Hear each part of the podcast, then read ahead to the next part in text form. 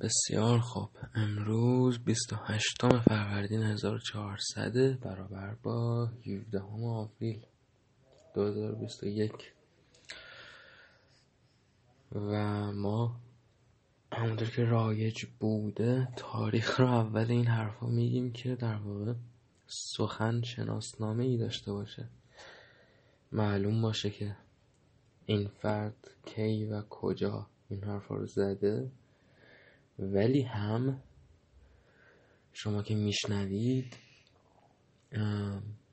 سعی کنید به یاد بیارید که به چه ترتیب روزها دارن از پی هم میگذرن و قراره به زودی سقط بشید. بنابراین این هم یه خوبی دیگهشه. امروز اول درباره کتابی می‌خوام حرف بزنم به نام دیدار اتفاقی با دوست خیالی. که تو ایران چاپ شده. بعد درباره فریدون فرخزاد حرف خواهم زد. صرفا چون این دو مسئله یعنی کتابه و برادرمون اخیرا پیش اومدن و مطرح شدن برام هیچ رفتی به هم دیگه ندارن جز این. و هیچ مناسبتی هم نداره. یعنی معمولا وقتی از اشخاص حرف می‌زنم یا حالا نزدیک زادروزشونه یا نزدیک سال مرگشونه ولی این مورد این نیست. ارزم به حضور شما که این کتاب رو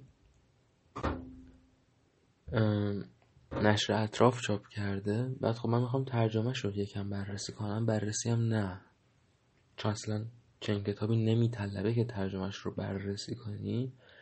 بررسی راستین ترجمه کاریست که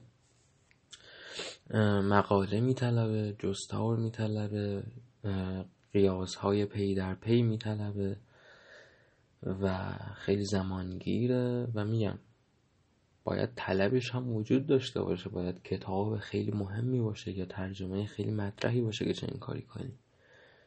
ما صرفا نظر میدیم درباره این ترجمه و خیلی از ترجمه های دیگه چون می‌خوام کلا این جزو روال این پادکست باشه که ترجمه نگاه کنیم. از اونجا که تصور میشه که مخاطب من حالا مخاطب کم و بیش کتاب خونیه یا دوست داره کتاب بخونه و خودم آدمم که دوست داره کتاب بخونه کمک کن ممکنه باشه. اینکه یک نظری درباره ترجمه ها و کیفیتشون داشته باشیم. ولی با وجود اینکه درباره ترجمه از حرفم اولش یه سری اطلاعات کلی دوست داشتم بدم بهتون این نشر اطراف کلا یکی از نشرهای نسبتا جدیده. یعنی معروف ترین و بزرگترین کاراشون از یه دو سه سال پیش شروع شده. از 96 اینا 97 اینا. و نشری است که به طور اختصاصی به یک پدیده ای می‌پردازه که توی زبان انگلیسی بهش میگن narrative narrative یعنی روایت. و یه واژه کلیه یه واژه علمیه توی علوم انسانی. یه معنایی هم داره که مهم نیست بیشتر معناها و تعریفات علوم انسانی زیاد مهم نیستن. به طور تجربی به دست میان. و روایت مستند چاپ می‌کنن و روایت نیمه مستند و کتاب های به اصطلاح نظری درباره روایت. این عمده کارشونه البته مثل همه انتشاراتی های نانی هم در آبگوشت چرب ادبیات کودک زدن. چند هم کتاب برای کودک و نوجوان اینها دارم ولی همون ها هم کتاب که مربوط میشن به روایت به روایت سفر و کتاب های خیلی تمیزی هستن و پیشنهاد میشن. حالا درباره این مسئله کتاب کودک و بیزینس کتاب کودک تولید کردن و انتقال ازش بعدها صحبت خواهم کرد. انتشارات اطراف خیلی نشر تمیزیه و اینکه نشر تمیزیه بسیار نادره در این کشور. ما در ایران کتاب خوب چاپ نمی کنیم. فکت به قول دوستانمون. یعنی شکی نیست در که ما خوب کتاب چاپ نمی کنیم. قطع کتاب ها بزرگتر از چیزی که باید. بعد حالا اینو میگیم یعنی که نه خب چند تا قطع داریم. طرف تصمیم گرفته قطع کوچیکتر چاپ نه. من نمی‌دونم چند تا قطعه داریم و قطعه ها اسم دارن. هر نابغه این رو می‌دونه. بحث این است که قطع رایج کتاب جلد نرم پیپربک در ایران اندکی بزرگتر از قطع رایج در جهان و این کتاب ها رو شل و کریه کرده. جنس کاغذ کتاب ها معمولا ارزون و بده و حروف چینی و ویرایش افتضاح وضعش. فونت اینجور چیزها واقعا افتضاحه. که از این نظرها اطراف عالیه. کتاب ها خوش کاغذن. اوه طرح جلد رو نگفتم. طرح جلد فاجعه باره. یعنی تنها کاری که باید انجام بده انتشاراتی برای اینکه طرح جلدش افتضاح نباشه اینه که یک گرافیست خوب استخدام کنه. خب بعد نیازی هم نیست گرافیست. حالا خودش طرح جلد و طراحی کنه برای انتشارات. یعنی صرفا پیشنهاد بده که آقا مثلا این عکس رو به این صورت بذارید روی این جلد. این نقاشی فلان کس رو به این صورت بذارید روی جلد. آقا این طرح جلدی که الان زدید زشت از نظر بسری حتی نیازی به همون گرافیستا ندارن اگه خودشون بهره هوشی متوسط داشته باشن. یعنی بهره هوشی متوسط چیز از نظر دیداری زشت را تشخیص می‌دهد. مگه غیر اینه. شما عکسای پروفایل ملت رو نگاه می‌کنی اونهایی که عکسای پروفایلشون زشته به این معنا که یک چیزی به اصطلاح اشتباه درباره عکسه مثلا حالت چهرهش حالت چهره ساختگی و ناخوشایندیه ولی این عکس به عنوان عکس پروفایلش انتخاب کرده. خب این فرد هوشش کمه. به سادگی. احتمال زیاد. ولی نه هوش متوسط دارن و نه گرافیست خوب استخدام می‌کنن و طرح جلد فاجعه باره. یعنی واقعا باید شاشید توی کتاب ایرانی. اطراف از این نظرها خیلی خوبه. خوش جلد خوش قطع خوش کاغذ و ویراست هم خوبه. ویراست کتابا در حد مثلا 80 85 درصد دقیقه که خیلی خوبه به نسبت ایران. اشتباه هست توشون ولی میاد. بعد ده 15 درصد. 15 20 درصد. دیگه واقعا برای اینکه درصد از این بالاتر بره آدم های چیره ای نیازن که وجود ندارن. لاقل پشت ماشین ویراست انتشارات ایرانی وجود ندارن.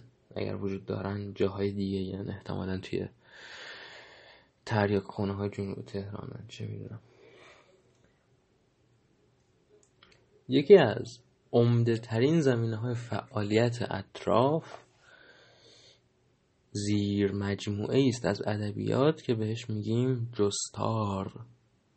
اینو بیشتر افراد فارسی زبون وقتی اولین بار به این واژه برمیخورن به احتمال زیاد خواهند خوند جستار.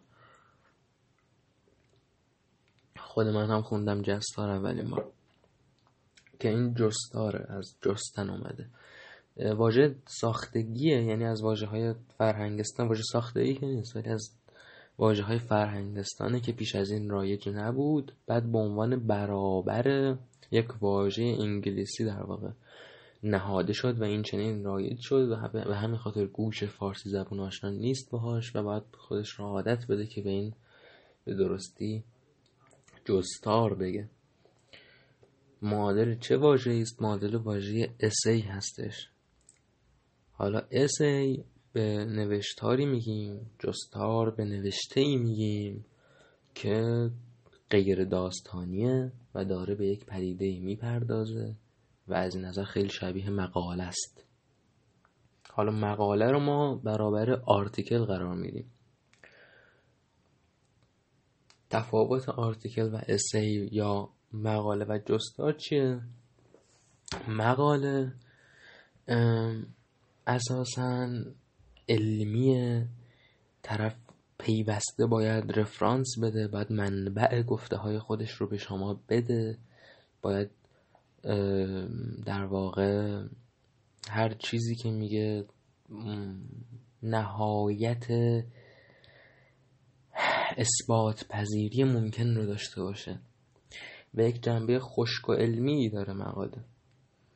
جستار این التزام درش چندان پررنگ نیست. طبیعتا جستار خوب هم جستاریه که اگه حرف می‌زنه حرفش مستند باشه خوب باشه. ولی بحث اینه که دیگه اون فرمت مقاله رو نداره. نویسنده خودش میاد و تحلیلش رو می‌کنه و به هر کتابی که بخواد می‌تونه اشاره کنه و به هر نقل قولی که بخواد می‌تونه استناد کنه. می‌تونه روی یک موضوع مشخص تمرکز نکنه مانند مقاله. می‌تونه درباره ده تا چیز توی یک جستار حرف بزنه. می‌تونه جریان روان ذهن رو برقرار کنه توی جستارش. می‌تونه که زبان تنز به کار ببره. می‌تونه که داستانگو بشه توی جستار. داستانگوی مستند. یعنی دیروز رفتم یه پنیر بخرم. دیدم این پنیر چقدر گرون شده. واقعا وضع این مملکت داره خراب میشه با این فقر و اینهاش. این میشه یک نمونه جستار نویسی فکر کنم الان تقریبا متوجه شده باشید که چی میگم. حالا دو تا مجموع دو تا چی میگن؟ آره دیگه مجموعه بگیم دیگه. مجموعه چیز چاپ کرده کتاب های در رابطه با جستار. مجموعه اول جستار روایی. این البته دو تا مجموعه در رابطه با جستار روایی منتشر کرد. جستار روایی همون چیزی که گفتم. جستاره ولی حالت چیزم نداره حالت نگاه مطلق از بالا نداره. رواییه یعنی داستان داره میگه نویسنده داره به زندگی خودش گریز می‌زنه. مجموعه اول کتاب هایی که چاپ کردن یک دو سه چهار پنج شیش هفت هشت. دارم از پایون خود کتاب که تبلیغش رو زده نگاه می‌کنم. هشت کتابه که من یکیشون رو خوندم. و اینها این هشت کتاب جلدشون هم همه طرح جلدشون این همه رنگشون فرق داره. و کتاب های نسبتا کوچیکتری هستن. و نسبت به مجموعه دوم که در حال حاضر داره منتشر میشه. و ارزم به حضور شما که بیخاصیت تر هم هستن. یعنی بعضی از کتاب ها ظاهرا خیلی نامهم و عادیه نوشته هاشون. ولی خب یه کتاب این وسط هستش از از دیوید فاستر والاس دیوید فاستر والاس که نویسنده خیلی برجسته است. من این کتاب خودم نخوندم. این مجموعه جستار از دیوید فاستر والاس که نشر اطراف چاپ کرده به اسم این هم مثالی دیگر. من خودم نخوندم ولی احتمالا خب این حرف مهمی توش باشه. احتمالا نوشته های پیش افتاده این نباشن چون از والاس بعیده. یه کتاب دیگرش که من خوندم از این مجموعه هست فقط روزهایی که می نویسم اسمی که براش انتخاب کردن این پنج تا جستار از یه آدمی به نوم آرتور کریستال آدم معروفی نیست. یکی از جستار نویسای آمریکاییه که توی مجله نیویورکر و مشابهاش چاپ شده. آدم قدیمیه آرتور کریستال خیلی کار کشته است دیگه جستار نویسی و اینها. ولی یه نکته که من به طور کلی می‌خوام بهتون بگم حالا بذارید اول این کتاب رو دربارش نظرمو بگم. این کتاب فقط روزهایی که می نویسم از آرتور کریستال. کتاب سبکی است. تقریبا از پنج تا جستار سه تا از جستارهاش به نظر من بیخاصیت هن چندون حرف خفنی نمی‌زنن. جستار اول و آخری که تو کتاب اومده جالبم واقعا. جستار آخر به ویژه به نظرم واقعا درخشانه. به نظرم بهترین چیزی که نوشته این آدم. به احتمال زیاد. ما که حالا این پنجتا رو ازش خوندیم ولی خود این پنجتا گزینش شدن و واقعا درخشانه اون جستار. اسم اون جستار هستش. Closing the Books. دیگه کتاب نمی‌خونم. ترجمهش کردم. اگه دنبال مطالعه غیر داستانی نسبتا سبک هستی نیمه سنگین یعنی غیر داستانی هست ولی سنگین هم نیست مثل نوشته های مستند مقاله وار.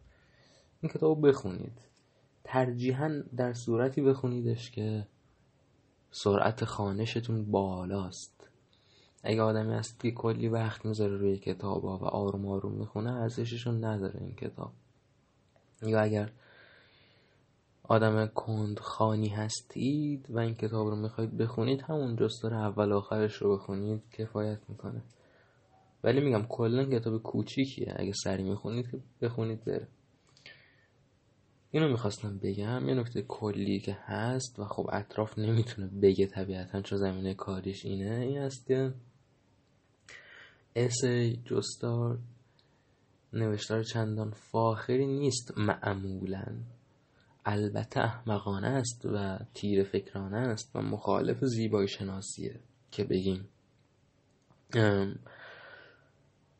یک سبکی سبک فاخری نیست یک سبک سبک خوبی نیست و یک زیر مجموعه یا یک مجموعه خوب نیست. به طور کلی همچین حکمهایی صادر کردن تیر فکرانه است در زمینه هنری و زیبایی شناختی.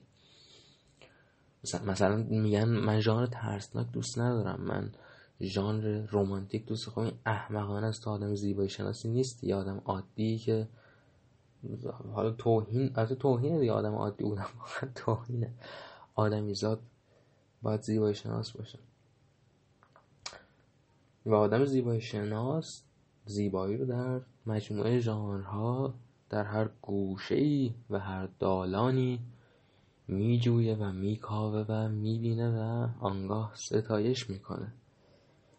از مجموعه دوم جستار روایی اطراف که اخیرتر داره منتشر میشه دو تا کتاب تا حالا در آمده یکیش اسمش هست نقشه هایی برای گم شدن. از ربکا سولنیت ظاهرا. حالا امیدواریم سولنیت نباشه. اون که همینه که الان می‌خوام خدمتتون عرض کنم. دیدار اتفاقی با دوست خیالی و هشت جستار دیگر از آدام گاپنیک. آدام گاپنیک میگن staff writer این نویسنده کادر.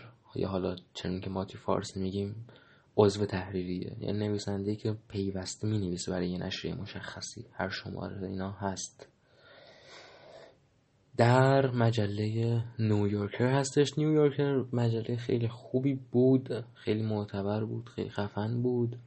الان مثل همه نشریه دیگه همه جای جهان دچار انحطاط کیفیت شده. یادمه که دو سال پیش اینها سه سال پیش. من فیسبوک فیسبوک میشه سه سال پیش؟ دو هیچده چهار سال پیش میشه. من فیسبوک نیویورکر رو دنبال می‌کردم و کارتوناش فکر کنم اصلا صفحه کارتون های نیویورکر بود. و یه آدمی که مثلا غلط املایی داشت در حد آپوستروفی یور رو نذاشتن آپوستروفی یو آر رو نذاشتن که یه چیزی مثل هیکستری اوناست. احمق ترین و بیسواد ترین آدم ها انجامش نمیدن ولی رایج بدبختانه میگم سواد و مطالعه کلی جهانی روی پس رفته. بعد آدم بسیار زیرک و خوشفکر و منصفی است. ادم گاپنیک در تحلیل. آدم بسیار کاربلدی است. در جستار نویسی و اسم این کتاب همونطور که معلومه گفته و هشت جستار دیگر اسم یکی از جستارهایی که توش آمده دیدار اتفاقی با دوست خیالی. و این کتاب رو اطراف خودش در میاره. یعنی یک کتاب خارجی به این نام وجود نداره. یا یک کتاب خارجی به نام روز فقط روزهایی که می وجود نداره. انتخاب می‌کنن بعد اسم رو روش می‌ذارن. که کار هوشمندانه ای می‌کنن. چون یارو مثلا تو آمریکا سه تا کتاب مجموعه جستار چاپ می‌کنه. خب شما سه رو نمیصرفه که در بیاری توی ایران. چون اصلا خریداری نمیشه خونده نمیشه. نمیصرفه به معنی واقعی واژه. بنابراین گزینش می‌کنی؟ از بهترین جستارهاش توی کتابهاش یا توی مجله های یه کتاب در میاری؟ و اسمش هم یا شبیه اسم یکی از کتابهای خودش می‌ذاری یا اسم یکی از جستارها رو؟ در اون یکی مورد فقط روزهایی که می نویسم اشاره داره به اسم یکی از کتاب های کریستالتی آمریکا. اگه اشتباه نکنم مثل یکی از کتاباش بود نظم یکی از جستارهاش که بود Except for when I write اگه اشتباه نکنم. که حالا یکم شاخ و برگ دادنش و کردنش فقط روزهایی که می نویسم کتاب خیلی خیلی خوبیه این دیدار اتفاقی.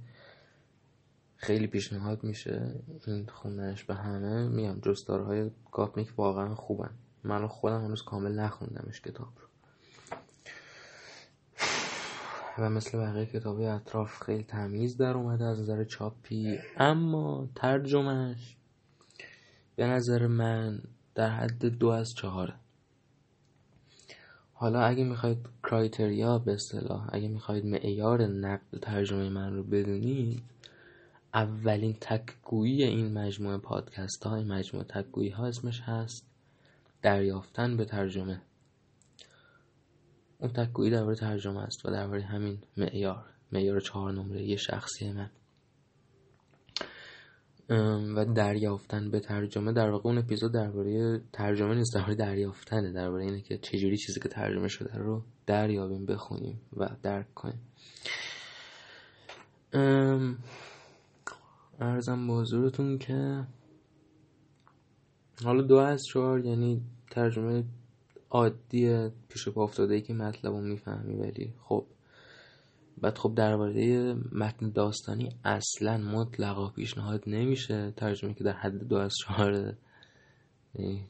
تا می‌تونید زبون اصلیش رو بخونید. ولی چون اینها هم جستار هستند باز یکم بهتر وضع. چون چندان صنایع ادبی و اینها مهم نیست اینجا. مهم هست. ولی نچندان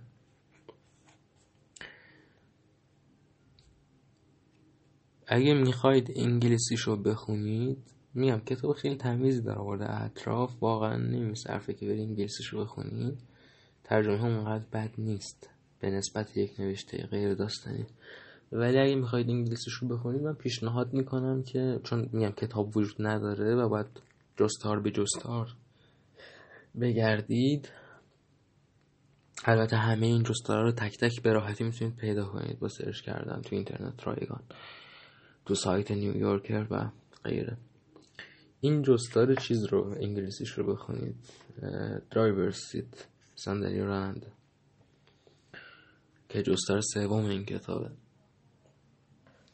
خب میگم من چون می‌خوام صرفا نظر بدم درباره ترجمه خط به خط و سطر به سطر رو بند به بند و جستار به جستار بررسی نمی کنمش صرفا بهتون میگم که چگونه ترجمه است. ترجمه دقیقیه ترجمه کیوان سررشته است. یا آدمیه که در اصل هم کارش ترجمه نیست. مثلا با توجه به یک چنین کیفیت ترجمه این آدم نامترجمه به نظر من. کارش تئاتر فکر کنم از خودش کتاب داره. زیاد معروف نیست کتابه. یه آدم نسبتا جوونی هم هست. و ترجمه دقیقی است. زیاد بدفهمی نداره بدفهمی خاصی نداره واقعا. اما مشکلش از کجا برمیخیزه؟ مشکلاتش هم مشکلات خیلی رایجی هستن توی ترجمه های ایرانی.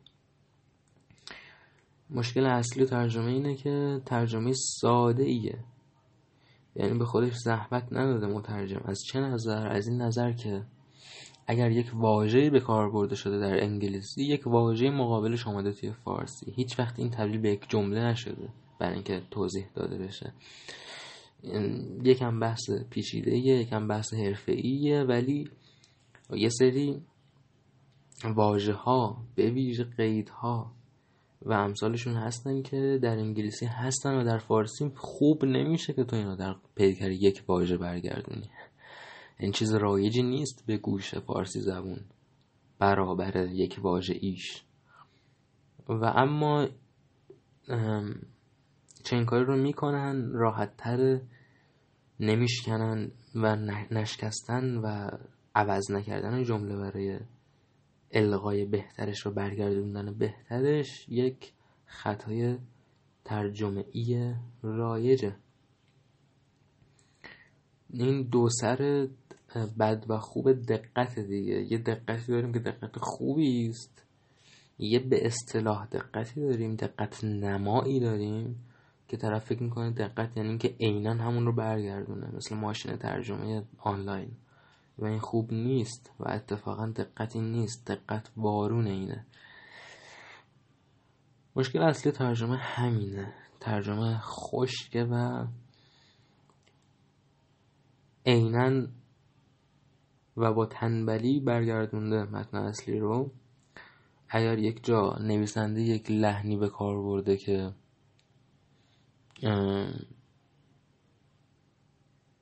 مثلا یه اصطلاح خودمونی آورده مترجم ایرانی هم همون اصطلاح خودمونی میاره. مثلا توی اون فقط روزهایی که می نویسه میشه نمونه بود. یه وسط جستار مترجم اومده گفته به عبارت دیگر چون 90 آمد چی؟ چون صد آمد 90 پیش چی اون ضرب مسئله ایرانی؟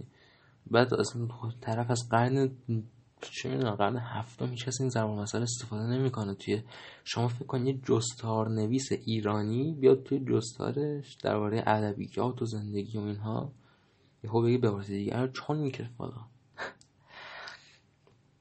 چون احتمالا توی متن اصلی اونجا یک ضرب مسئله بوده.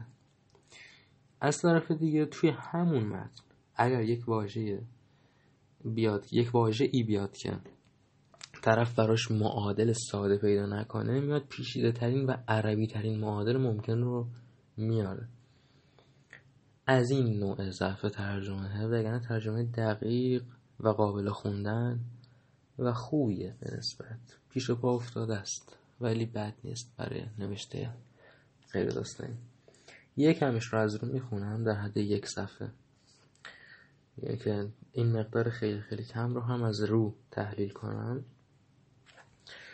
گفته که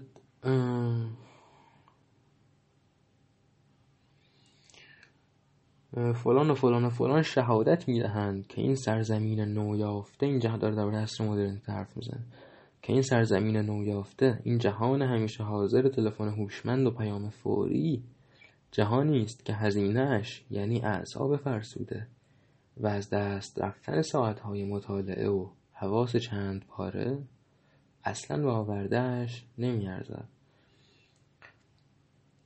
علت اینکه دارم این قسمت از کتاب رو می‌خونم اینه که این رو نقل قول کردم توی کانال خودم بعد چون می‌خواستم نقل قولش کنم اصابمو خورد کرد. دیدم اصلا نمی‌تونم بدون ویرایش بذارمش رو کانال. در حد دو تا ویرایش خورد البته ولی این توجه هم بیشتر جلب شد به این یه بند. میگه کار می نویسد کار اسم یاروه. کار می نویسد رسانه مهم است. کتاب به عنوان نوعی فناوری حواس ما را متمرکز می کند ما را از بیشمار حواس پرتی هایی که زندگی روزمرهمان را پر کرده اند جدا می کند کامپیوتری متصل به شبکه دقیقا برعکس این کار را انجام می دهد این دستگاه طراحی شده تا حواس ما را پرد کند. وقتی بدانیم ارتباط مستقیمی میان عمق افکار و شدت تمرکز ما وجود دارد راهی جز پذیرش این نتیجه نداریم که هرچه بیشتر خودمان را با فضای فکری اینترنت تطبیق می دهیم فکرهایمان کم عمقتر می شوند حرف بسیار بسیار درستی زده اینجا. نویسنده نویسنده که ازش نقل قول شده نیکلاس کار نیکلاس کار یه کتابی داره به نوع کم عمق ها. چون که این مترجم ترجمهش کرده. The Shallows. فکر کنم تو فارسی ترجمه نشده. ظاهرا کتاب خیلی خوبیه. همه کل کتاب در نقد همین عصر اینترنت و تاثیرش رو مغز آدمی زاده که ما گلو خودمون اینجا جر میدیم که مشابهش رو بگیم. البته ارز کنم این رو که گاپنیک این نقل قول رو به تایید تمام کمال نیاورده. همونطور که گفتم آدم بسیار منصفی است در اندیشه و توی این جستارش که درباره این مسئله است بسیاری از نظرات جبه های مخالف رو گرد آورده و در این حال هرگز این چنین نیست که یک جور بیطرفی و وسط بازی زننده و کمرنگ و بیجون داشته باشه چون که خیلی از کسایی که فریب این رو می‌خورن که این شیوه منصفانه و متعادلانه است یک چنین حالی پیدا می‌کنن. حال کمرمق و بیجون و بیسخن و زننده و سست پیدا می‌کنه نوشتشون نه. ادام گاپنیک نظر خودش هم میگه تحلیل خودش هم میگه و انقدر منصفه و به نظر همه توجه کرده که آدم میپذیره حرفش رو. از نظر ترجمه. ببینید. یک جا گفته که در این قسمتی که خوندم براتون. گفته کتاب به عنوان نوعی فناوری حواس ما رو متمرکز می‌کنه خب. ما تو زبان فارسی های چند چیزی رو میگیم. کتاب درنگ به عنوان نوعی فناوری درنگ. نمیگیم دیگه. این احتمالا تو زبان انگلیسی از ای فلان بوده به عنوان ترجمه کرده. و خب اون از اونجا به شکل به عنوانه نباید ترجمه بشه. این ساختار رایجی است که میگن فلان چیز از ای فلان آو بهمان چیز. خب فلان است. که این ترجمه لغوی که فلان چیز به عنوان نوعی بهمان چیز فلان است ترجمه خوبی نیست. چرا؟ چون کجتابی داره در وهله اول. حال جدا از اینکه در زبان ما به طور کلاسیک همچین ساختاری وجود نداره کجتابی داره. اگر کتاب به عنوان نوعی فناوری حواس ما رو متمرکز می‌کنه کتاب به عنوان غذا حواس ما رو متمرکز نمی‌کنه. یعنی چی؟ کتاب به عنوان نوعی فناوری حواس ما رو متمرکز می‌کند. هدف انگلیسی زبون وقتی این ساختار رو به کار می‌بره این نیست که بگه این نوعی از اون یکی چیزه. هدفش اینه که بگه این شکلی از اون چیز هست و حالا. میگم خیلی بحث ظریفیه ولی سخن اینه که منظور اینه که کتاب که نوعی فناوری است فلان است. نه اینکه کتاب به عنوان نوعی فناوری فلان است.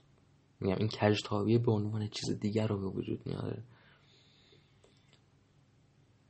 بعضی جاها این کجتابی خود به خود گرفته میشه. مثلا قالیباف به عنوان شهردار تهران بسیار بیلیاقتی از خود نشان داده است. حالا اینو هشت سال پیش باید می‌گفتن. من نمی‌دونم شهردار کیه. خب این مشخصه. که شهردار یک نفره و اون قالیبافه اما اگه بگیم فکر کنید پدر من الان رفته جنگ.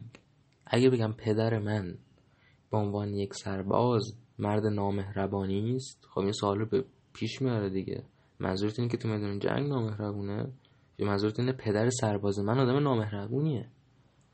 منظور اینجا دومیه. منظور اینه که پدر سرباز من آدم نامهربونیه فناوری کتاب مهمه در زندگی. خب یک چنین چیزهای خیلی به نظر تریویال میان به قول انگلیسی زبان به نظر کوچیک و خرد میان. ولی مهمن. کسی که چیره باشه به زبون این چیزها رو باید بفهمه. کسی که مترجم باشه این چیزها رو باید بدانه. بعد در ادامه گفته که کامپیوتری متصل به شبکه دقیقا برعکس این کار رو انجام می‌دهد. که این نکره کردن کامپیوتر هم بیجاست. کامپیوتر متصل به شبکه تو زبان فارسی این چنین میشه؟ میگم باز صد درصد به خاطر این بوده که توی نوشتار انگلیسی آرتیکل نکره ساز ای اومده بوده. غم دیگه این نوع ترجمه.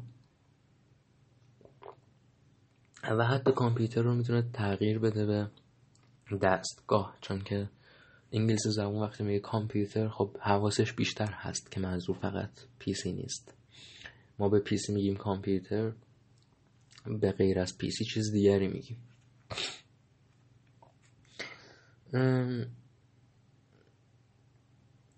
در ادامه گفته وقتی بدانیم ارتباط مستقیمی میان عمق افکار و شدت و تمرکز ما وجود دارد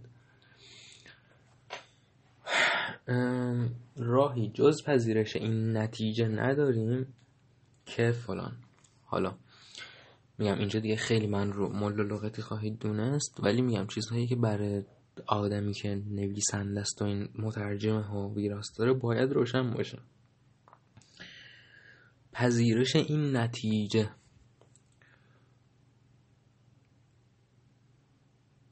حالا نتیجه چیه؟ هرچی بیشتر خودمون رو با فضای فکری تطبیق بدیم فکرمون کمافتر میشه. خب این نتیجه نیستش این نتیجه گیریه.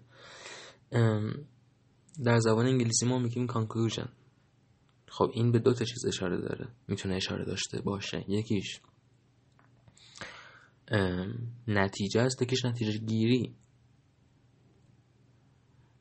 مثلا شما می‌تونید بگید که these dead bodies are the conclusion of the world war. یعنی این اجساد نتیجه جنگ جهانی می‌تونه بگی که به وسیله چیزهایی که پیش از این گفته بود he reached the conclusion that فلان. به این نتیجه گیری رسید. این نتیجه رو حاصل کرد. دومی یک چیزی در سخن در اندیشه. اولی یک چیزی در جهان عینی.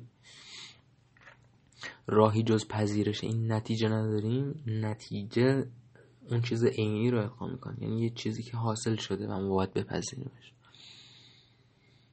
ولی ما اینجا داریم یک مدلی از نتیجه گیری ذهنی رو قبول می‌کنیم.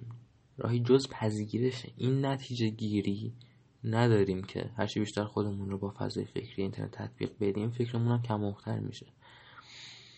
یک اندیشه که نمی‌تونه یک چیز باشه. نتیجه باشه. یک مدل نتیجه باشه. یک مدل نتیجه گیریه. به نظر سخت گیرانه میاد می‌فهمم اگه قبول نکنید این مورد آخر رو.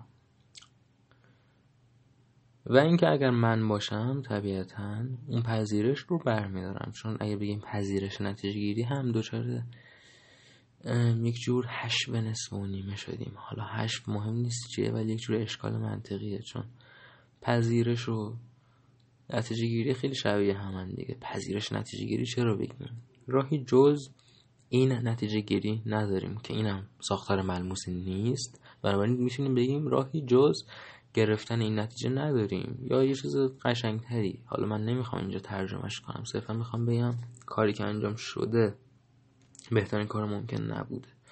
ولی همونطور که می‌بینید نصرش خاناست قابل فهم.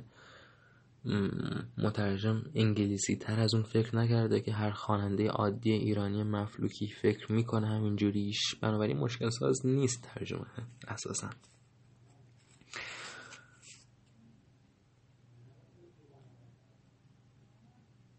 نیکولاس کار بیشتر نگران این است که اینترنت چگونه دارد توانایی ژرف اندیشی رو در ما نابود می‌کند. خیلی خوب واژه ژرف اندیشی رو آوردی که زیاد رایج نیست ولی من اصلا تحسینش هم می‌کنم. من خودم طرفدار واژه های فارسی هم و واژه زیبا و قشنگه و هر کس فارسی زبانه می‌فهمه ژرف اندیشی رو. اگه می‌گفت توانایی عمیق فکر کردن چیز رایجتر رو برای گوش گفته بود ولی میگم من این کارش رو میپسندم. اما بلا فاصله بعد. او درباره چگونگی وقوع این اتفاق در زندگی خودش برایمان آشنا و پرتنین است گزارش بود. ولی اصرار بیش از حد داشت روی این مسئله که آسیب اصلی در سطح کجا بود؟ این چیزی که می‌خواستم بگم اینا مهم نیستش. حالا پیداشم نمی‌کنم ولی خلاصه که یکم جلوتر از واژه ازدیاد استفاده کرده. یا حالا ازدیاد نمی‌دونم مطمئن نیستم. واژه عربی به معنی زیاد شدن که هیچ بشر این واژه رو استفاده نمی‌کنه. یعنی یک فارسی زبون پیدا کنید که امروز از این واژه استفاده کنه مگر اینکه خودش فکرش عربی و نادرست باشه. چرا؟ چون احتمالا 190 توی متن انگلیسی یک واژه اونجا بوده که الان ازدیاد هست. و مترجم نخواسته بیش از یک واژه بیاره. می‌تونست به راحتی بگه زیاد شدن for fuck's sakes. می‌تونست بگه پیشیگیری یا بیشیگیری یا چه می‌دونم. فکر باید کنه. مترجم وظیفهش بشنه فکر کنه اون چی بهتر از همه جواب میده. یک چنین مسئله ای دیگه بیشتر از اینم نمی‌خونم. واقعا. جذاب نخواهد بود براتون ولی کتاب رو پیشنهاد می‌کنم. من یه پاز می‌کنم که شما نمیشنوید پاز رو.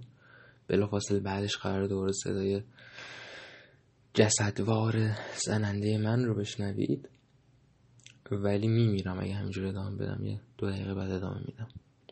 درباره موضوع بعدی. خب فریدون فرخزاد. حرف زدن درباره مسائل این چنینی. حالا منظور از این چنینی چیست بماند. در فرمت پادکست و امثالش بهترین حالت ممکن رو نداره. بهترین حالت ممکن برای زدن چنین حرفایی توی خیابون با رفقات پشت میز توی گفتگوی عادیه چرا که تو یه چیزی میگی اون یه چیزی میگه و وقت می‌کنی که این موارد بسیار زیادی که هستن رو به مرور اشاره کنی. تازه اونجا هم فلان اونجا هم مهمان. و به خصوص برای کسی مثل من که این وسواس جامعیت رو به اصطلاح داره یعنی وسواس داره که همه حرفا رو بزنه در یک چیز اگر که اون چیز رو باز کرده توی یک پادکست یا مشابهش خیلی دردناکه. حرف درباره چنین موضوعاتی در این قالب. ولی خب می‌زنیم به این امید که بیشتر نکاتی که هستش رو در لحظه حضور ذهن داشته باشم که بگم. ارزم موضوع شما که فریدون فرخزاد علت این که یک مورد عجیبی است که هیچ یک مورد شگرفی است یک مورد فوق العاده عجیبی است کم مثاله. نه به عنوان یک آدم زیسته که هم به عنوان آدم زیسته هم البته آدم عجیبی بود مورد نادری بود. ولی به در مورد اندیشه هایی که دربارش وجود داره و بازتابش چهره و نامش در رسانه و در اذهان عمومی موردی به راستی شگرفه. اون هم به این معنا که به باور من تقریبا هر اون چه که درباره فریدون فرخزاد به طور عمومی باور میشه و اندیشیده میشه و در رسانه گفته میشه دقیقا وارون اون چیزی هستش که حقیقت داره. و عقل سالم نتیجه می‌گیره. اصلا علت این که من برانگیخته شدم برای اینکه این مسئله رو در حرف بزنم اینه که یه ویدئوی یک ساعته دیدم یه قسمتی از این برنامه صفحه آخر نمی‌دونم هنوزم پخش میشه یا نه یه برنامه است در صدای آمریکای فارسی که فلاحتی اجراش می‌کنه مهدی فلاحتی. و توی برنامه بارها و بارها اشاره میشه که این آدم سوسیالیست بود و چپگرا بود. علنا بارها و بارها به این اشاره میشه. به این چیزها. علنا اینها رو میگن. و یک جاش فلاحتی میگه که برای اونها که هنوز هم فکر می‌کنن بعضا که فرخزاد می‌خواست ما رو به حکومت قبلی برگرداند پیشنهاد می‌کنم این ویدیو رو ببینید بعد یه ویدیو 15 ثانیه پخش می‌کنن که فرخزاد میگه من نمی‌خوام ما به دیروز برگردیم می‌خوام به فردا بریم. همین کار حالا اینکه فرخزاد آدمی بود سلطنت طلب. ضد جمهوری و پهلویچی به دقیق ترین معنای واژه.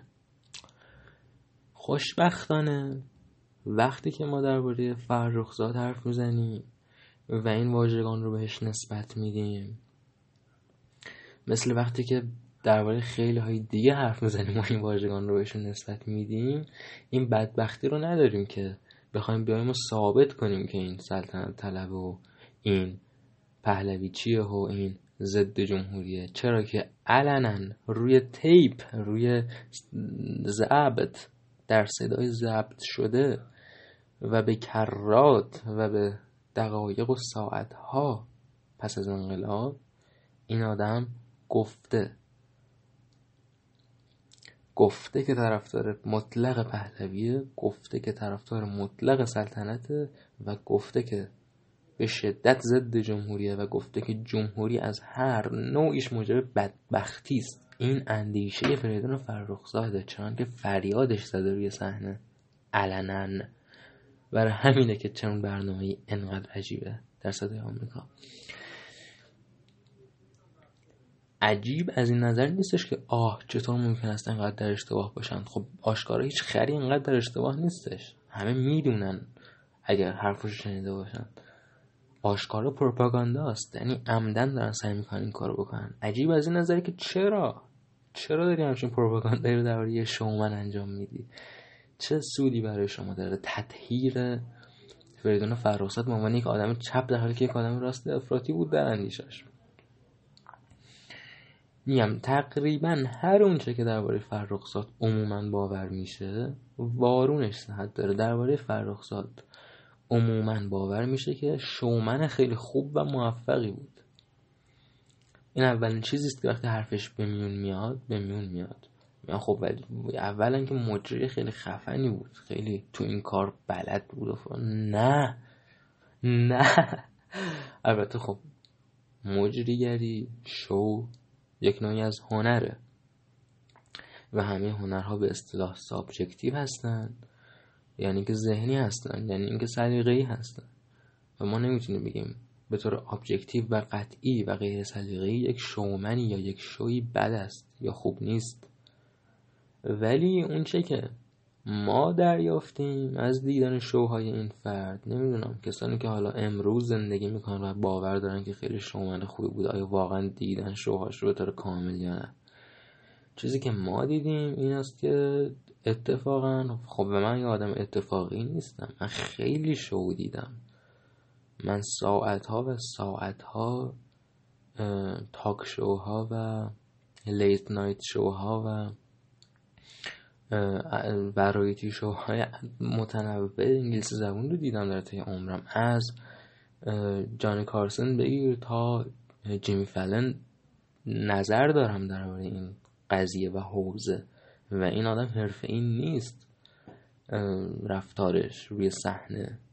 مثلا یکی از ویدیوهاش که اتفاقا معروف هم هست. یه خون... خوننده جوون و خیلی بی تجربه خجالت کشیده معنیسی رو آورده رو صحنه. بهش میگه تا حالا عاشق شدی؟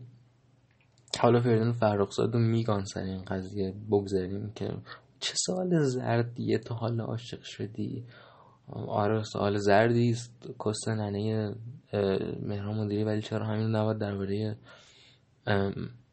فریدون فرخزاد بگی؟ یا اینکه سوال زردی نیست توی شو یه چیز منطقی و جذابیه که بپرسه که در اون صورت به هر دوشون باید آوانس بدیم. نه اینکه برینیم به مدیری و نرینیم به این. که مورد دوم به نظر من درست اتفاق مرزم سال بدی نیست. از یک سلبریتی از یک که حالا سلبریتی نیست اون دختره ولی از یک چهره هنری بپرس تا حالا عاشق شدی. هم که دختر قشنگ رو صحنه و همچنین سال رو این انتخابش هوشمندانه و حرفه‌ایه. بعدش دختره میگه نه. و اینجا شروع میشه. میگم دهنش وقتی باز می‌کنه فرخزاد سخت بشه بستش. و این یکی از بزرگترین نواقص حرفه این بشر خیلی حرف می‌زنه خودش. یعنی حالا مصاحبهش با ویگن رو مثلا توی شبکه پارس ببینید بعد از انقلاب. بیش از پنجاه درصد مدت خود خود فرخزاد داره حرف می‌زنه. حرف فلسفی حرف از جهان حرف قشنگی هم می‌زنه. ولی تو یه آدمی آوردی که خیلی هم از خودت معروفتر و محبوبتره که با اون مصاحبه کنی. کار نداریم دهن فرخزاد باز میشه و یعنی چی؟ شما مگه میشه عاشق نباشی؟ عاشق مادر عاشق پدر عاشق جهان فلان اینا عاشق مردم که عملا به دام انداخته سلبریتی رو؟ چرا؟ چون وقتی میگی تا عاشق شدی داری عشق رومانتیک رو القا می‌کنی. دیگه اداشو که نمیشونیم در بیاریم. همه می‌دونیم که داری عشق رومانتیک رو القا می‌کنی. بعد داره رو دستی می‌زنه. میگه که مگه به آدم به مادرش فلان اینا؟ همین هم بسیار حرفه‌ای اتفاقا. این رو دستی زدن. بازم مشکلی نداریم. کار از نظر اخلاقی زیر سوال روی هست ولی باز تو شو خوبه هم شرکتی زدن.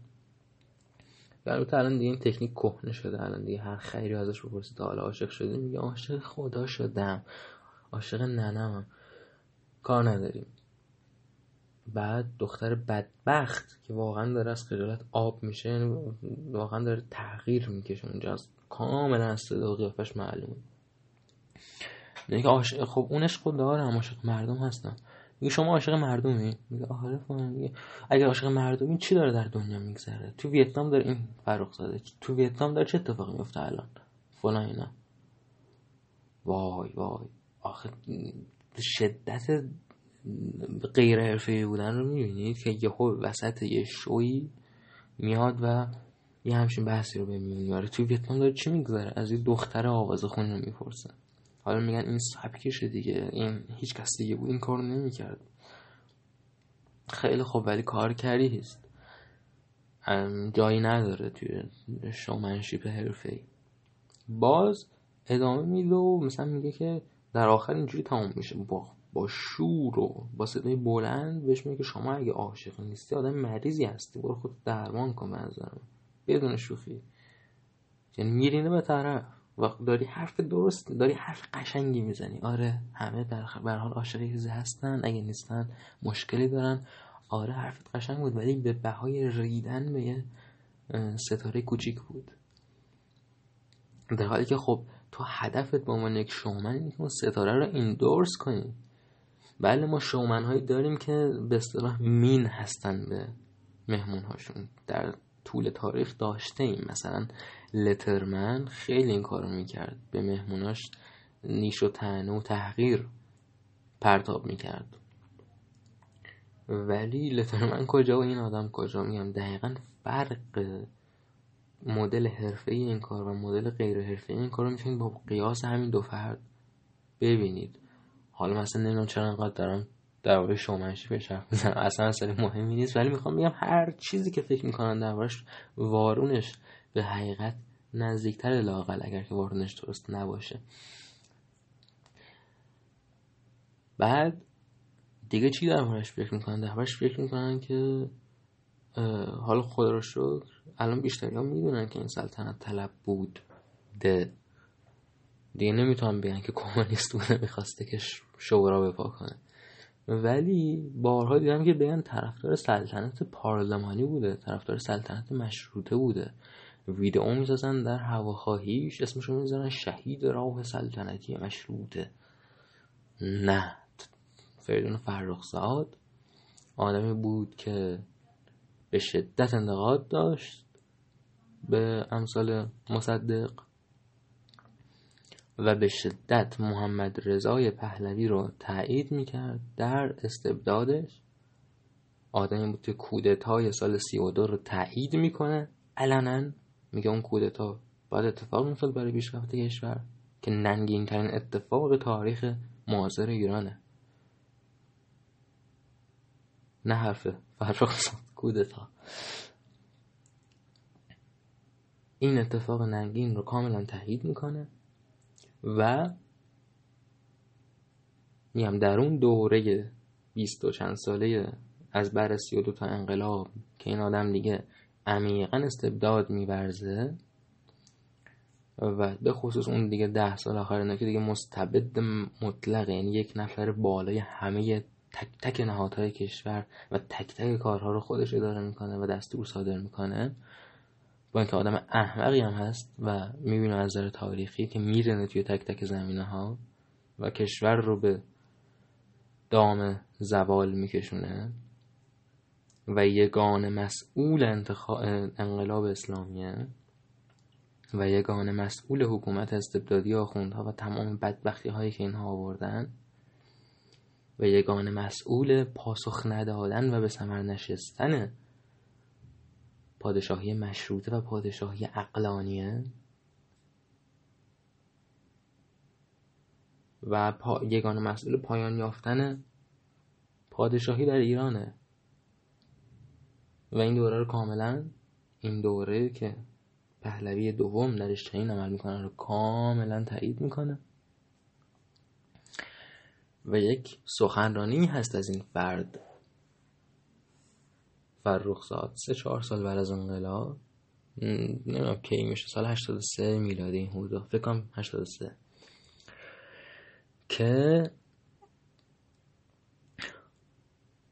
داره درباره همین چیزها صحبت می‌کنه و قدم به قدم پهلوی دوم و اول رو و به خصوص دوم رو تایید می‌کنه. قدم به قدم در تک تک زمینه ها و به چه ترتیب به این مدل حرف زدنش اینجوریه که میگه به شما خواهند گفت آدم سخنور قهاری بود. بلد بود حرف بزنه. گفت جوان ها به شما خواهند گفت شاه اینجوری بود.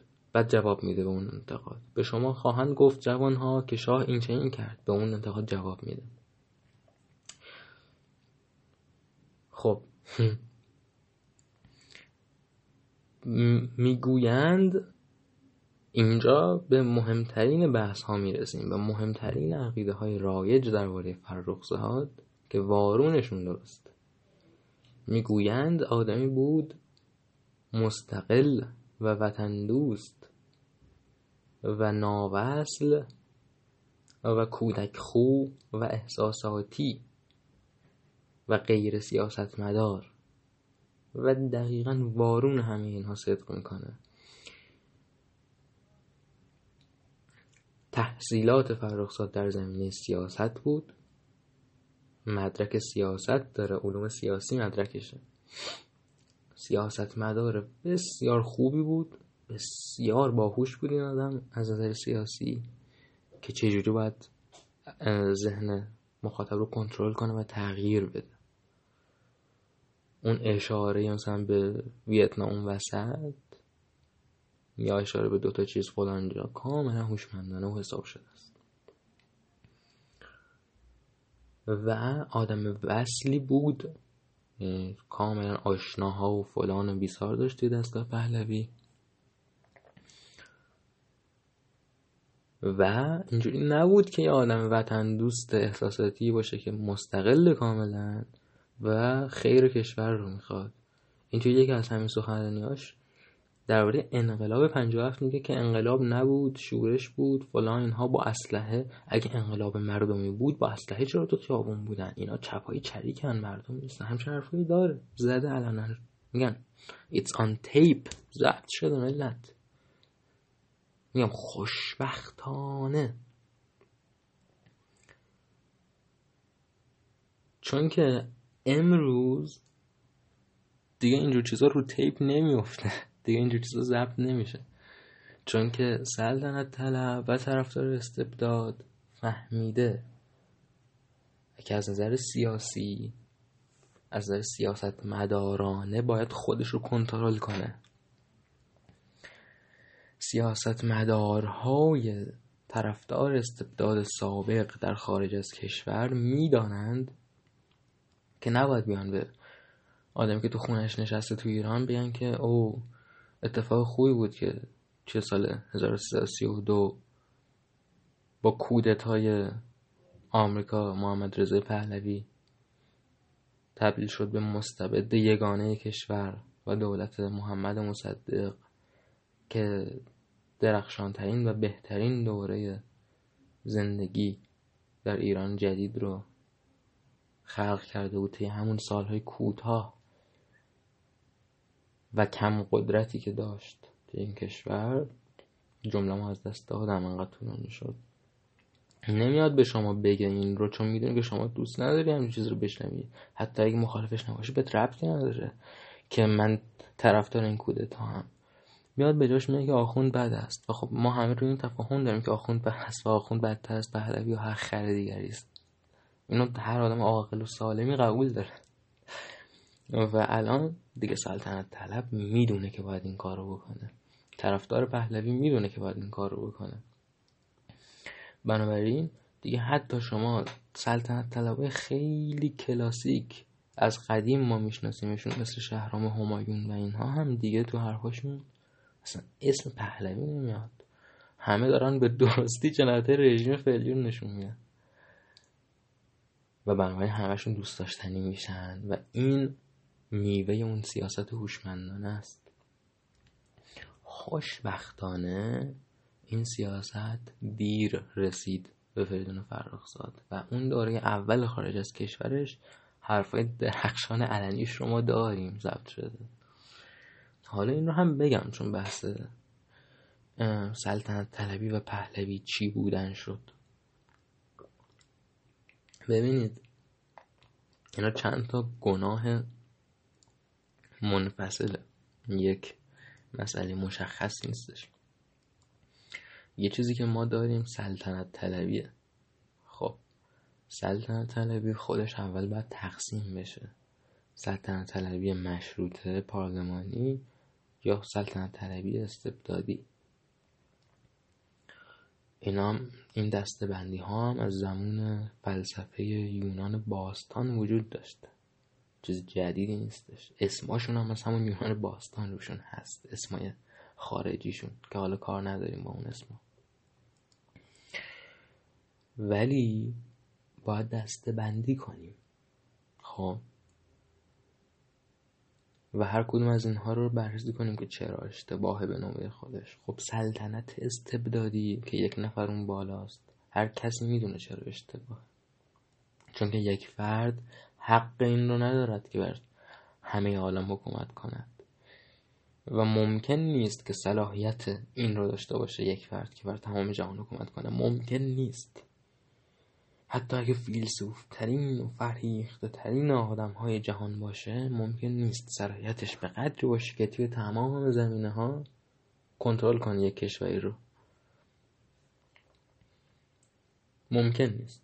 چه برسه به اینکه برترین آدم جهانم نباشه. و یه آدمی باشه خیلی آدم عادی و پلشتی مثل محمد رضا شاه پهلوی یا مثل بیشتر مستبده یا آدم اولاغی مثل هیتلر. آدم اولاغی مثل موسولینی. آدم اولاغی مثل اونی که بعد پهلوی اومد.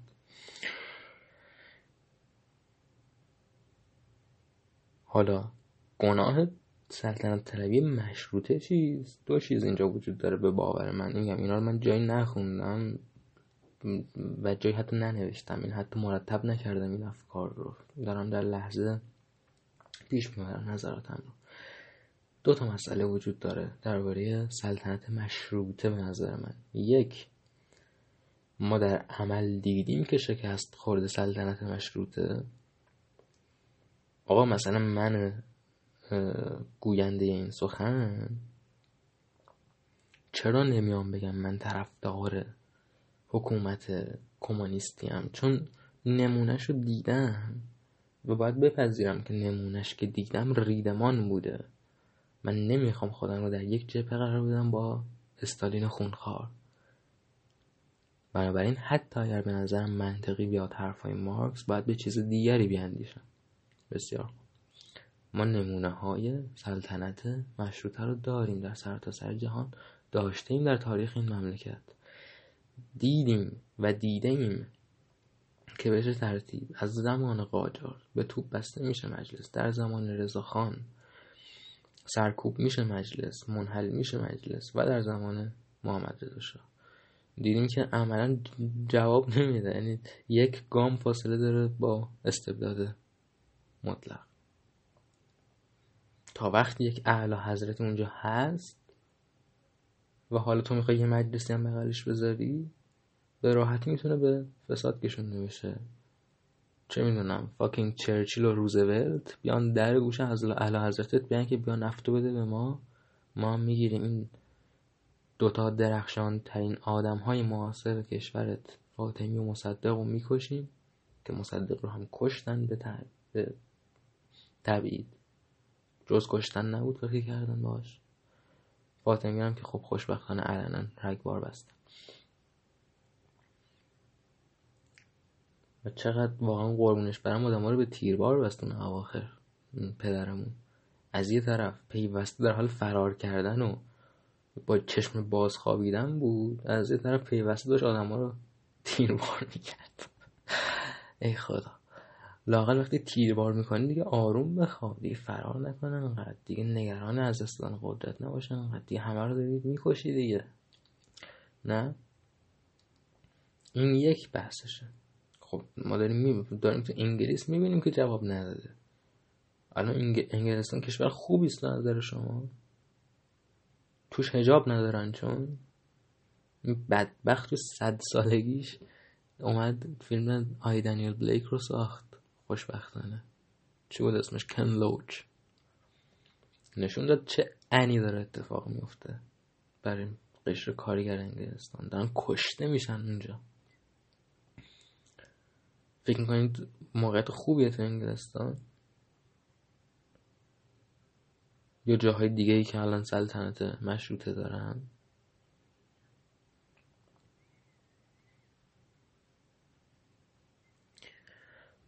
مسئله دوم این است که حالا به فرض که ما تونستیم یک سلطنت مشروطه خوبی رو برقرار کنیم.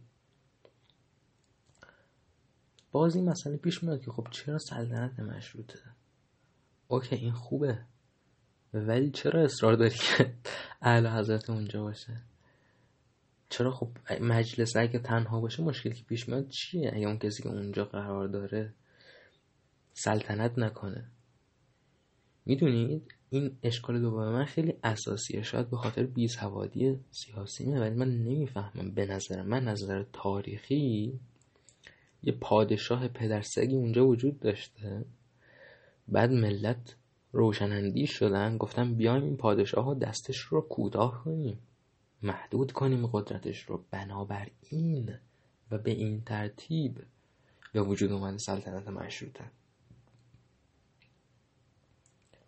چون از قبل شاه بوده. اینکه شما وقتی یک شاهی نیست بگی من گرایش سیاسیم. اینه که من می‌خوام یه شاهی بیارم بعد محدودش کنم. میگم احمقانه منظر من که کسی بگه گرایش من سلطنت مشروطه است سلطنت فلانه. میگم حالا شاید من احمقی چیزی اینم دو مورد. خب اینا به نوبه خودشون این به این ترتیب به نظر من مشکل دارن. اما یک اشکال کاملا جدید و افزوده ای مطرح میشه وقتی که ما حرف از پهلوی می‌زنیم یا حرف از قاجار می‌زنیم. یعنی اسم یک شاه یا یک سلسله رو میاریم. وقتی که مسئله صرفا سلطنت طلبی این افراد نیست دیگه مسئله تاریخه. دیگه گناه تو علاوه بر این که داری از این پدیده سیاسی سلطنت حمایت می‌کنی این است که داری از این فرد و اعمالش در تاریخ حمایت می‌کنی. و این کاریست که کردند و این کاریست که می‌کنند. میگن که از کجا می‌دونی که رضا پهلوی آدم بدیه؟ فعلا که فقط میگه من جمهوری هم باشه اوکی هم. خب ما می‌دونیم رضا پهلوی آدم بدیست چون که ده بیست ساله داره لابی درست می‌کنه داره پروپاگانده سازمان یافته در خارج از کشور توی رسانه ها از من و تو تا دیگر جاها درست می‌کنه تا تلویزیون ایرانیان و فلان و بیسار. ما می‌دونیم که این آدم کاملا تشنه قدرته با وجود چهره که نشون میده که من مشتاق به قدرت نیستم. می‌دونیم که آدم سیاست مداریه دقیقا به همین خاطر نشون میده که خواهان قدرت نیست. دقیقا به همین خاطر خودش رو جدا می‌کنه از تمام جریان های هوادار خودش. چون که اون جریان ها رو میشه شفاف انتقاد کرد. مثلا یه اولاغی مثل سعید سکویی که میم شده شوخی بین ملت و اسطوره میخونیمش و مسخره می‌کنیم ویدیوهاش رو. خب اینم طرفدار رضا پهلویه. رضا پهلوی باهوشتر از اینه که نرینه به این آدم و نه که من با این با این حال. سنخیتی ندارم. یک چنین وضعی حاکمه. ما می‌دونیم که این تایید کننده تک تک جنایت های پدرش و پدر بزرگشه. می‌دونیم چون صداش رو شنیدیم از طریق رسانه های پروپاگانداش. اگر که خودش به دلیل سیاستش نیومده و علنا بگه همون حرف ها رو که من تایید می‌کنم همه این چیزها رو و آنگاه دیگه آشکاره که چرا فردی که یک مستبد یک آدمی که مردم عادی رو کشته یک آدمی که دولت مردان مستقل رو کشته یک آدمی که مخالفان خودش رو کشته یک آدمی که شاعران دگراندیش روشنفکران دگراندیش رو بند کرده.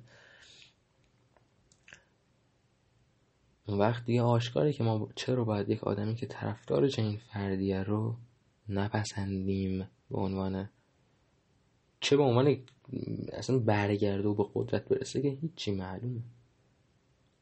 نه تنها به این پیکر بلکه در پیکر یک نظرده منصف و نظرده آزاده و آدم معتبر سیاسی هم نباید بپذیری چنین فردی رو که همچین آدمیه. آدمی که تا به امروز خودش رو به عنوان یک آدم عادی نمیپذیره بیانیه میده کاملا سیستم میام تشکیلات داره فلان اینها. خب این آدم آدم معتبری آدم آزاده ای آدمی که شما خواهی پشتش وایسی. بچه اون آدم که دقیقا از, از, از دل و نطفه اون آدم برمده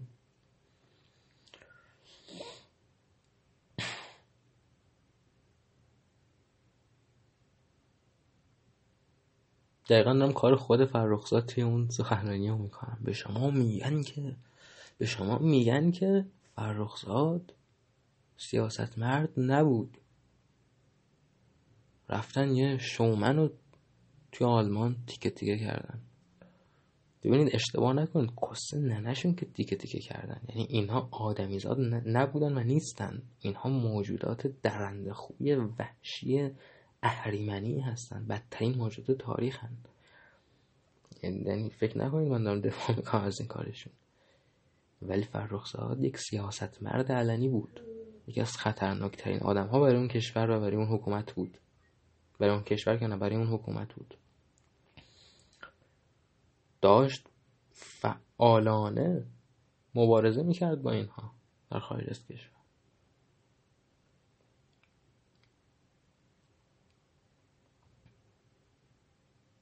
اینها رفتن تا مهمترین چهره های دگراندیش خودشون رو بکشن در خارج و براشون مهم نبود که چهره یک جمهوری خواه آزاد فکر درخشانی است مثل شاپور بختیار بزرگ مرد یا یه آدم واپسگرای مستبد دوستی است مثل فرخزاد یا یک آدم خودی مثل بنی صدر که میگن ما پیشنهاد قتل بنی صدر رو هم به امام دادیم همون دوستانی که تلاش کرده بودن بختیار رو بکشن و موفق نشده بودن دفعه اول.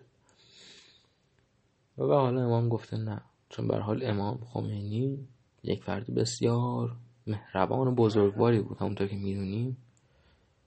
و چهره درخشانش در تاریخ باقی مونده و مهر شهر است کار نداریم. به شما خواهند گفت که این وطن دوست بود و حرفی رو می‌زد که به نظرش فلان است به نظرش کمک می‌کرد و چی و اینا اعتقاده چی. نه یک سیاست مدار کاملا آگاه و با برنامه بود. امکان نداره یک آدمی که وصل نیست صادقانه فکر کنه که اون انقلابی که اتفاق افتاد انقلاب مردمی نبود. آقا انقلاب مردمی بود. من هم نمیگم درست بود نتیجهش مشخص بود که انقلاب مردمی دیگه دیگه چجوری می‌خوای این کار کنیم. با اسلحه اومده بودن تو خیابون یه مش چپه چری که اسلحه به دست بودن. و برای همین پیوسته توی اون سخنش هم به جوان ها اشاره می‌کنه.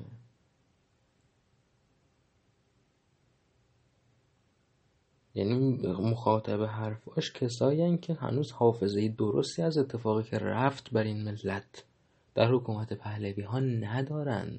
حافظه درستی از مصدق ندارن. به شما خواهند گفت که فریدون فرخزاد از زمانه خیش جلو بود. در تک تک پروپاگانده هایی که در تمجید از او ساختن واقعیت این است که فریدون فرخزاد در جمله زمین ها واپسگرا و ارتجاعی و عقب مونده بود جز یک زمینه. و اون یک زمینه همین واپسگرایی بود. یعنی در واپسگرایی این واقعا سالها و دهها جلو بود از خودش. اینو برای مسخره کردنش نمیگم. یعنی واقعا جایگاهی که کاری که داشت می‌کرد یعنی خب ما الان برگشتیم نگاه کردیم به تاریخ پهلوی و استدلال همون رو کردیم و جنایاتش رو مرتب کردیم. این داشت سه سال بعد از حکومت پهلوی جواب می‌داد به تک تک این انتقادها. یعنی می‌دونست دقیقا مشکلات رو.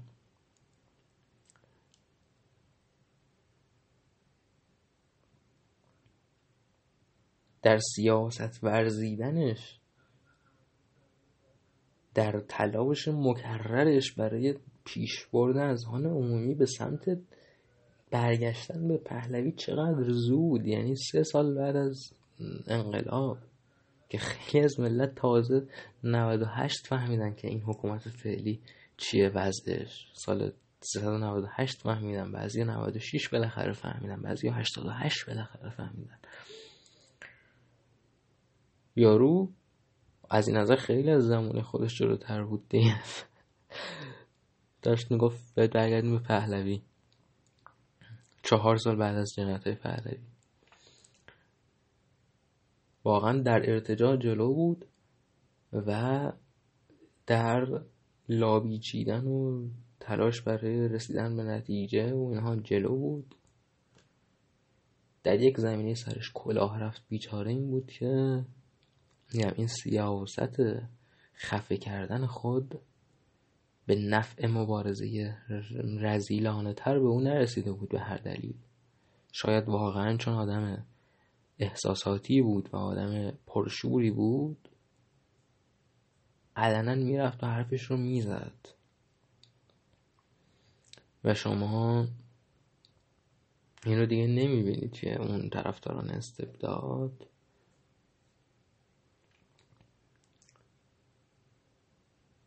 و خب خود فرخزاد هم به نظر میاد که کم و بیش آرومتر شده بود به مرور که سال گذشته بودن.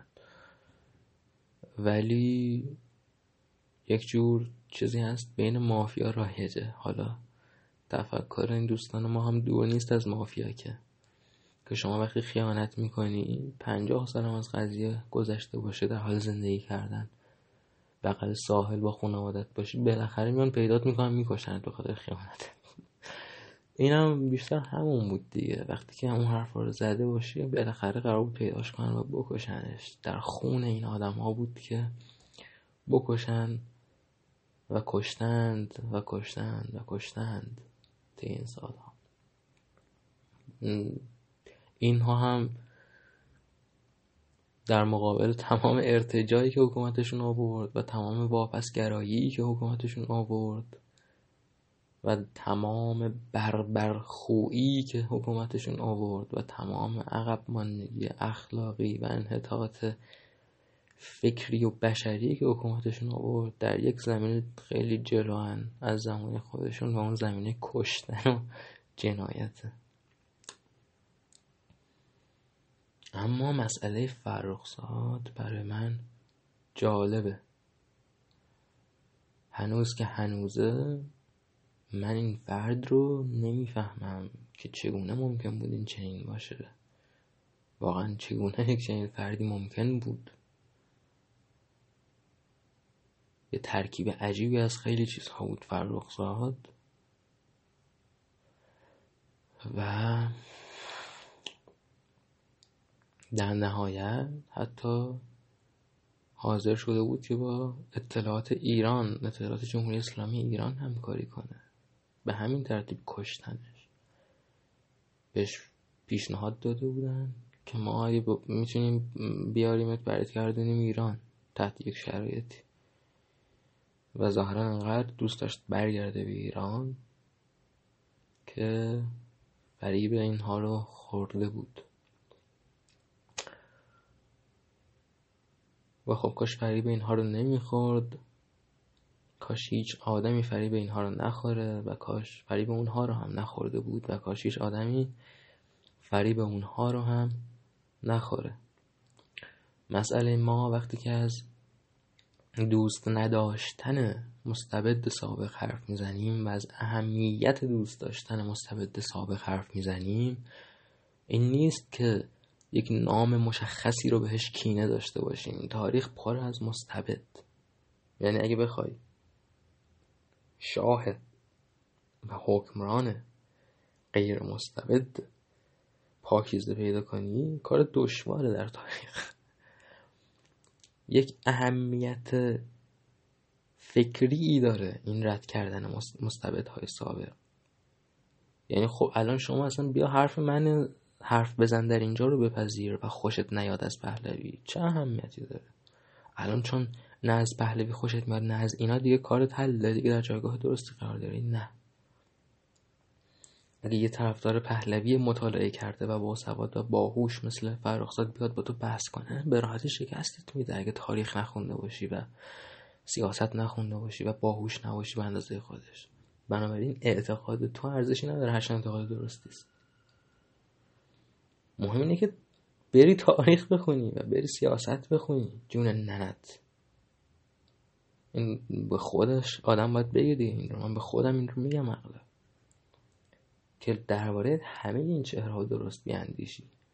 چون در نهایت واقعیت این است که مجموعه چهره ها در حکومت و مجموعه های بزرگ احزاب و چهره هایی که نظر دادن درباره این چهره های حکومتی بی اهمیتن در تاریخ.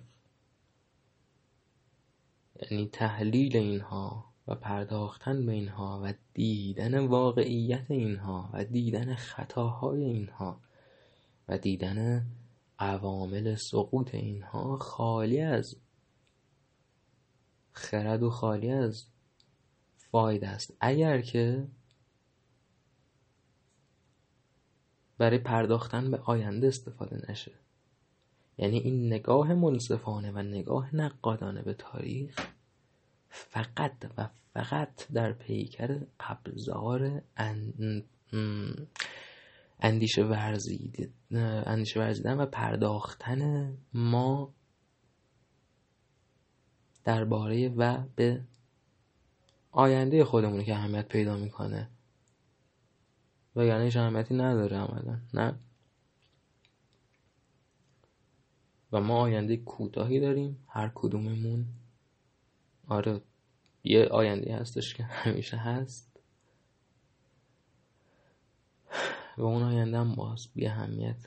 آینده هر کدوم از ما همین چند ده سالمونه. و در این آینده کوتاه سودمند است و مفید است و سزاوار است و خوب است که ما گذشته خود را بدانیم و نگاه درستی داشته باشیم. اگر که می‌خوایم.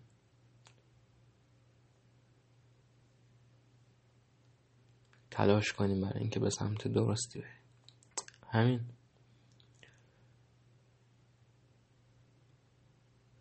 فعلا آزاد باشید.